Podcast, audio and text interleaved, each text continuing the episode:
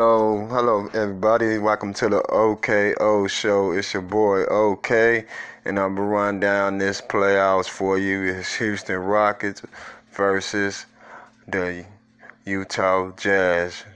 2-1 series lead by Houston as they try to win the next game.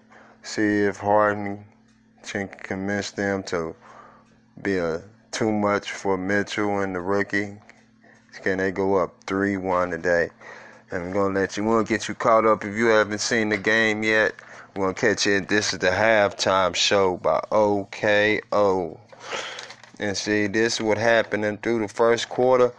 We got Houston goes up fast. Houston goes up fast with a 6 1 lead with 8.8 minutes left. And Capela with the easy layup with Mitchell Still gets the alley oop to Gobert, what makes it six to three. And Harden with a easy left-handed layup as he takes his fender off the dribble.